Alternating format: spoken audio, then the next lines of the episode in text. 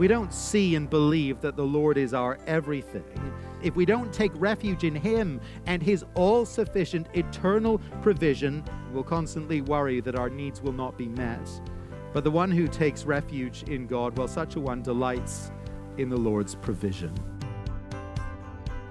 Welcome to Encounter the Truth with Jonathan Griffiths. I'm Steve Hiller. Glad you've tuned in as we continue a message, Taking Refuge in the Lord. And Jonathan, one of the things that uh, I found is sometimes it's useful to define our terms as we begin to look at a concept here. When you say taking refuge in the Lord, what does that actually mean? Well, I think it really means to turn to God through Jesus Christ and find salvation in him. Ultimately, that's that's the big picture definition from the whole of scripture. Taking refuge in the Lord means turning to him through Christ and finding salvation in him through his death on the cross. I love that uh, definition. And for the believer today, so uh, appropriate and true. I'm thinking back, though, to the book of Psalms. Uh, we did not have the cross of Christ yet at that point in time. So, how would the psalmist, do you think, have thought about this? Well, I think for the psalmist to take refuge in the Lord means to turn to him in faith, responding to all that the Lord has made known of himself at that point, responding to the promises and invitations of God that were given up to that point. And we know looking back that all those promises and all those invitations pointed to Christ and to the work that would be achieved in him. But I think for I think for the psalmist it meant responding to what the Lord had made known at that point. Well, we're going to look at this a little bit further today. If you can, grab a Bible, join us in Psalm 16 as we continue a message taking refuge in the Lord. Here is Jonathan.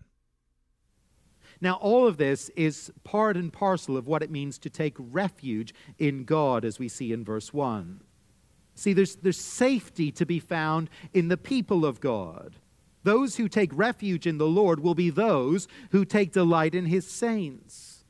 None of us will escape the dangers of idolatry if we try and go it alone as Christians. We're just not up to doing that on our own. We need to encourage one another, even daily, to lift our eyes from the idols of the world and to live for something different.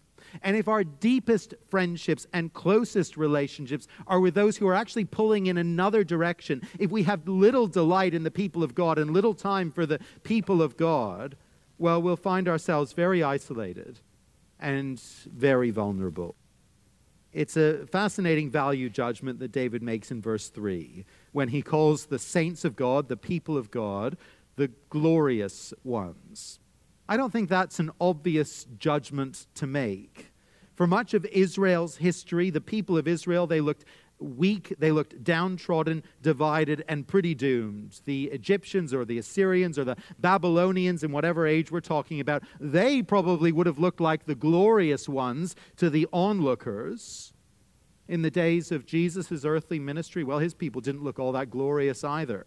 A ragged bunch of fishermen and social outcasts, little value in the eyes of the world. Then think of the apostles themselves, think of Paul shipwrecked, imprisoned, all the rest. And then think of the church today. We're pretty ordinary, most of us, not impressive in the eyes of the world, weak and sinful, feeble and flawed. Surely glory is found in the leaders of society out there the, the wealthy, the, the clever, the influential, the powerful, the fashionable, the famous. Most of us, we don't tick too many of those boxes. But you see, David's tastes have been attuned to the tastes of God Himself. His worldview has been reshaped by the Word of God. His value system has been recalibrated by the experience of God's grace. And he sees now through the eyes of faith that the people of God are truly, wonderfully glorious. And of course, it is a mark of Christian maturity for us to see that as well in our day. To see the glory of a life that has been redeemed by the blood of Jesus, that is being changed by the Spirit of Jesus, so that each day that life looks a little bit more like Jesus.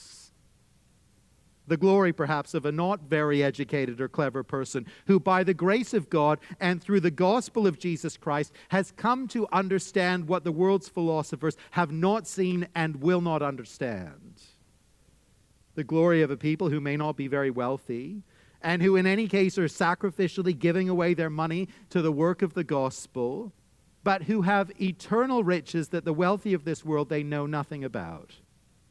The glory of a gathering of people who shouldn't have all that much in common, who shouldn't perhaps get along with one another all that well, but who have discovered that they are brothers and sisters in Christ.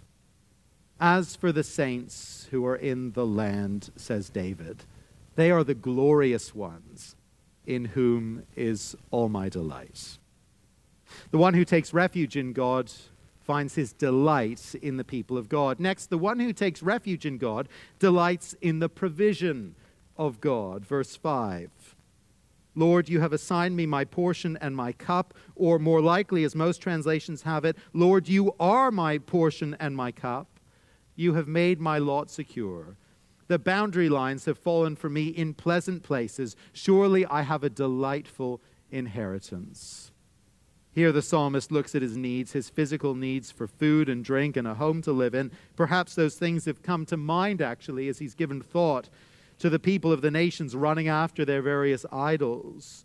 Perhaps those needs come to mind for us as we think of friends and family and neighbors running after food and home and financial security, striving for those things. And the psalmist says to the Lord, You, Lord, are my great treasure, my great belonging.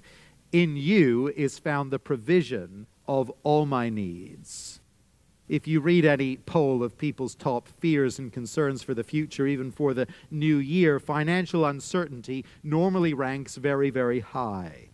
Many people have embarked on 2019 with fears for their savings and their investments, with clouds looming on the global horizon and all the rest. But while the world looks on anxiously at the financial future, the psalmist commends to us a different perspective, a different approach for the believer. He shows us from his heart that the Lord is everything to him. And as he looks at what the Lord has done for him, he sees that the Lord has made his lot secure he sees that in God he has a delightful inheritance. The reality is, of course, that we will never know true peace when it comes to finances, when it comes to material things, until we really have made the Lord our everything until we are delighting most of all and above all things in our eternal inheritance in Christ. Our world, it will always tell us that we need more than we have. If you have an accountant or a financial advisor, they'll probably tell you on every visit that you should be saving more for your retirement, for the kids' education. You should be putting in place more of a buffer. But as believers, you see, we do the crazy thing of giving away money. It's ridiculous we give to the Lord's work, even as common sense says, stash it away, put it in place as a buffer for the future. For many here in this room, your giving to the work of the gospel would look reckless to the world. Surely your pension fund, it needs that. Surely your kid's education plan could do with a top up. And we'll never escape that sense of needing to accumulate more and protect ourselves materially. We'll never escape that sense until we learn to truly delight in the Lord and in His provision for us. Verse 6 evokes an image of land division in ancient Israel, where each tribe was given a portion of land and then that was divided among families to be handed down from one generation to the next as an inheritance that came from the Lord. Similar imagery was actually coming to mind for me just the other day as we drove along the, the 401 next to the St. Lawrence. And if you look at some old maps from the 18th and 19th century, you'll see that the land along the St. Lawrence was often broken up into tiny little strips given out to settlers to farm and to make something of it and there would be these straight boundary lines along the edge of each parcel of land extending north from the river. And I think that's the picture here as the people of God we know that our inheritance isn't ultimately a piece of real estate, but it is a home in heaven. It is a place in the new creation that God has prepared for his people. And we know that as the children of God, we have a delightful inheritance before us, a better home than any here on earth could enjoy. we don't see and believe that the Lord is our everything, that He has prepared an inheritance for us, if we don't take refuge in Him and His all sufficient eternal provision, provision in this life and the next, we will live in constant fear of the material and the financial unknown. We'll constantly worry that our needs will not be met. And we'll pray the prayer of verse 1 with anxiety rather than faith if we pray it at all. But the one who takes refuge in God, well, such a one delights in the Lord's provision. Next, the one who takes refuge in the Lord, he delights also in the Lord's precepts, his teaching, his word. Verse 7 I will praise the Lord who counsels me. Even at night, my heart instructs me. I have set the Lord always before me because he is at my right hand. I will not be shaken. The David of Psalm 16 is also the same David of Psalm 119, verse 11, which you'll know I have hidden your word in my heart that I might not sin against you.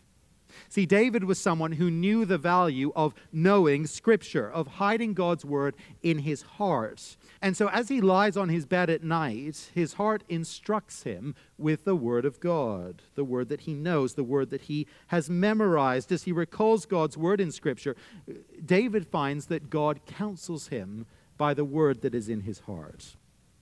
We live in the great day and the great age of the counselor and the psychologist. Never before, I think, has there been such demand for the services of those who will advise us on our complex problems and our emotional needs. And of course, professionals in this field can offer great help in situations of need. But how much we would all be helped if we allowed the Lord to counsel us by His Word, even as we lie in bed at night, perhaps fretting or grieving or worrying or suffering, to be able to receive the counsel of the Lord from His own word as it is written on our hearts, so that the Lord might call to mind for us truths that we've learned, gospel truths that we need to preach to ourselves afresh again and again.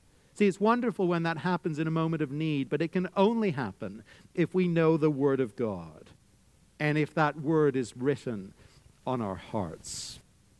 A little while ago, I heard a report that came from a professor at one of the leading seminaries in North America, a seminary that's actually trained a lot of Met pastors over the years. And this professor was saying that in recent years, they've had to radically rethink their approach to ministry training because their students coming in for ministry training are coming in with such astoundingly poor Bible knowledge. They're having to start way back they can't dive straight into theology and languages and so on. They need to teach basic biblical literacy, stuff that in a, a former generations the students would have come already knowing. One of the things I really value here at the Met is uh, in our children's and our youth ministry is the high value placed on knowing Scripture and memorizing Scripture. It's a wonderful thing. I can take absolutely no credit for it. The emphasis long precedes me but we find it wonderful that we can be traveling in our car and maybe have some music on, and there will be a, a verse, a Bible verse embedded in a, in a Christian kids song, and our four year old will pipe up from the back seat. I know that verse. We learned it in Sunday school. And actually, the amount of scripture that our kids are learning here is pretty astonishing. We, as parents, we just look on with wonder and we feel we can take very little credit for it. But we're actually very thankful to all of you teachers and Awana leaders for what you do. It's a heritage, it's a treasure for our children. My wife's grandfather was a decorated officer in the British Army who led a commando troop during the Second World War. He had grown up in a Christian home, and after the war, he served as a chaplain and, and a pastor. At the end of his life, his, his memory failed, and he suffered from very severe dementia. In the home where he was cared for, he could relive events from the war, but he reached the point where he had little idea where he was or who anyone around him was.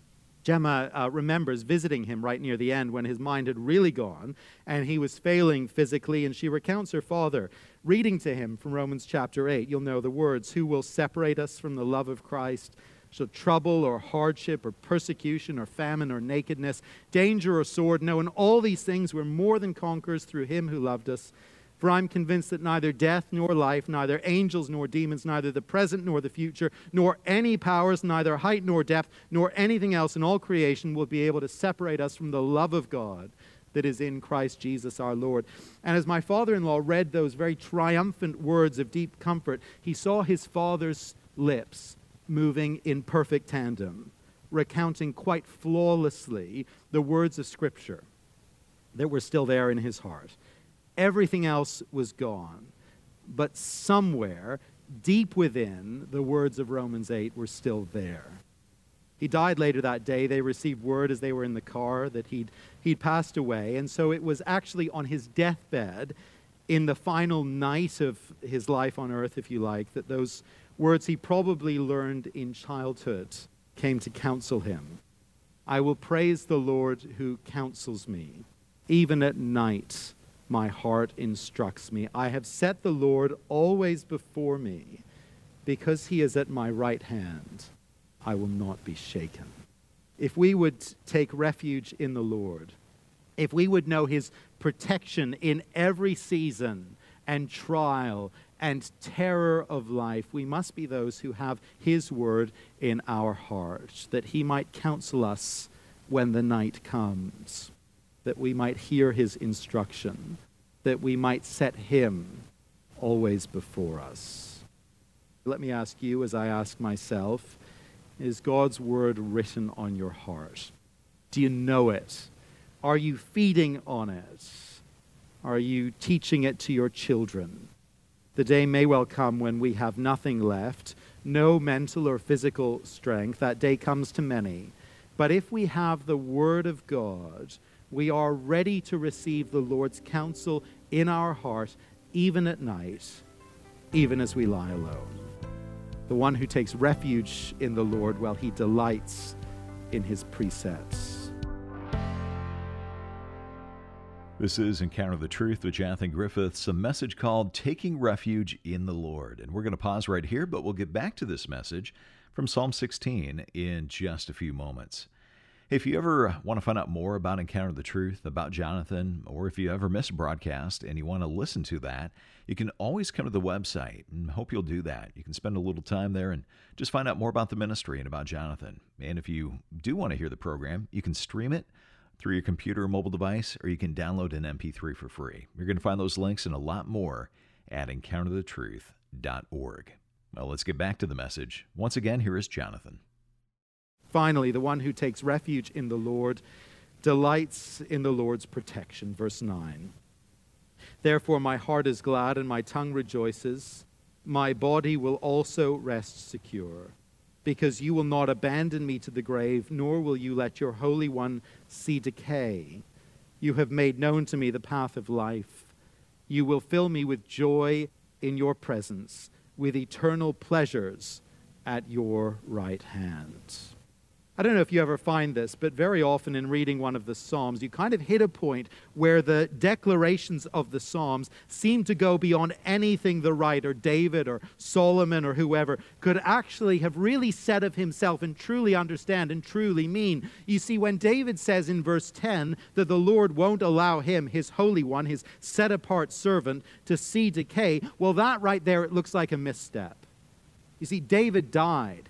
David was buried, and David's body, it did decay. And that makes for a little bit of a challenge in reading this psalm. Whose lips do these words really belong upon? Where do they really fit? Now, we need to recognize that the, we're not the first ones to notice this challenge. And actually, the apostles got there first and they knew the answer. Just have a look with me. Please turn to the book of Acts in the New Testament and chapter 2. Acts chapter 2. Here is Peter's sermon at the day of Pentecost. He's declared that Jesus has come and Jesus has died, and now he turns to the topic of his resurrection. And notice what he says, Acts chapter 2 and verse 44, uh, 24 rather. But God raised him from the dead, freeing him from the agony of death because it was impossible for death to keep his hold of him. David said about him, and then what does he quote from? He quotes from the end of Psalm 16. You will not abandon me to the grave, nor will you let your Holy One see decay. And Peter, he goes on to say the obvious thing, verse 29 Brothers, I can tell you confidently that the patriarch David died and was buried, and his tomb is here to this day. But he was a prophet, and he knew that God had promised him on oath that he would place one of his descendants on his throne. Seeing what was ahead, he spoke of the resurrection of the Christ, the Messiah, that he was not abandoned to the grave, nor did his body see decay. God has raised this Jesus to life, and we are all witnesses of the fact. As king in his own day, David said these words, but he spoke words that would only ultimately find their true fulfillment in the king to come, the Christ, the Messiah and David's hope and David's trust in God, it would be vindicated when the Messiah himself faced death at the cross, died the death that all his people, David included, deserved, and when Jesus didn't stay dead, when his body was not allowed to decay, but was raised to life again. Well, David's hope for life beyond the grave and our hope for life beyond the grave, it was vindicated, it was confirmed, it was proved true. See, verses 9 through 11 of our psalm, they proclaim the hope and the confidence that God will carry those who take refuge in Him. He will carry such a person through death and into the joy and the security of eternal life. And you see, Jesus is the man who trusted God perfectly and flawlessly, of whom this psalm, Psalm 16, is ultimately perfectly holy, true. He is the man, he is the king who found his only good in God the Father, who delighted in his people despite their sin and sometimes opposition to him, who delighted in the Father's provision even though the road was often very hard, who delighted in the Father's protection even as he faced the cross. And Jesus, he proved the Father faithful and he proved him true. And as he died, he said to the Father, Into your hand I commit my spirit because I can trust you. You will not allow me to see decay. Keep me safe, O God, for in you I take refuge. And what happened? What was the result? Well, we know the outcome, don't we? The Father raised him from death, He raised him to life once again. And the confidence of this psalm, the promise of these verses, they extend to us today through Jesus. He's opened the way through him, through the gospel. The Lord Jesus, he has made known to you and he has made known to me the path of life. And he offers us through the gospel joy in his presence, eternal pleasures at his right hand. I hope you know that way of life yourself. I hope you've come to Jesus to receive that life. I hope you found refuge in Him. If you haven't, let me say to you, even today, you can find it and you can have it. Today can be the day on which you receive it by faith. Only the Lord knows what dangers, trials, challenges await each one of us in 2019. If we're wise, we'll cry out with David, Keep me safe, O God. But if we're to pray that, we must also be able to say, For in you I take refuge. I find my everything in you, Lord. My trust is in you. Apart from you, I have no good thing. I delight in your people. I delight in your provision. I delight in your precepts and your protection in this life and in the life to come.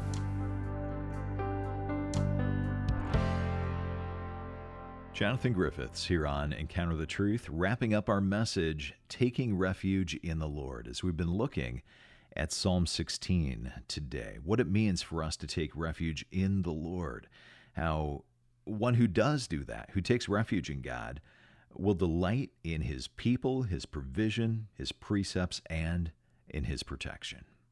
But sometimes as we face some of the struggles in life, it feels like we're not necessarily experiencing the protection of God.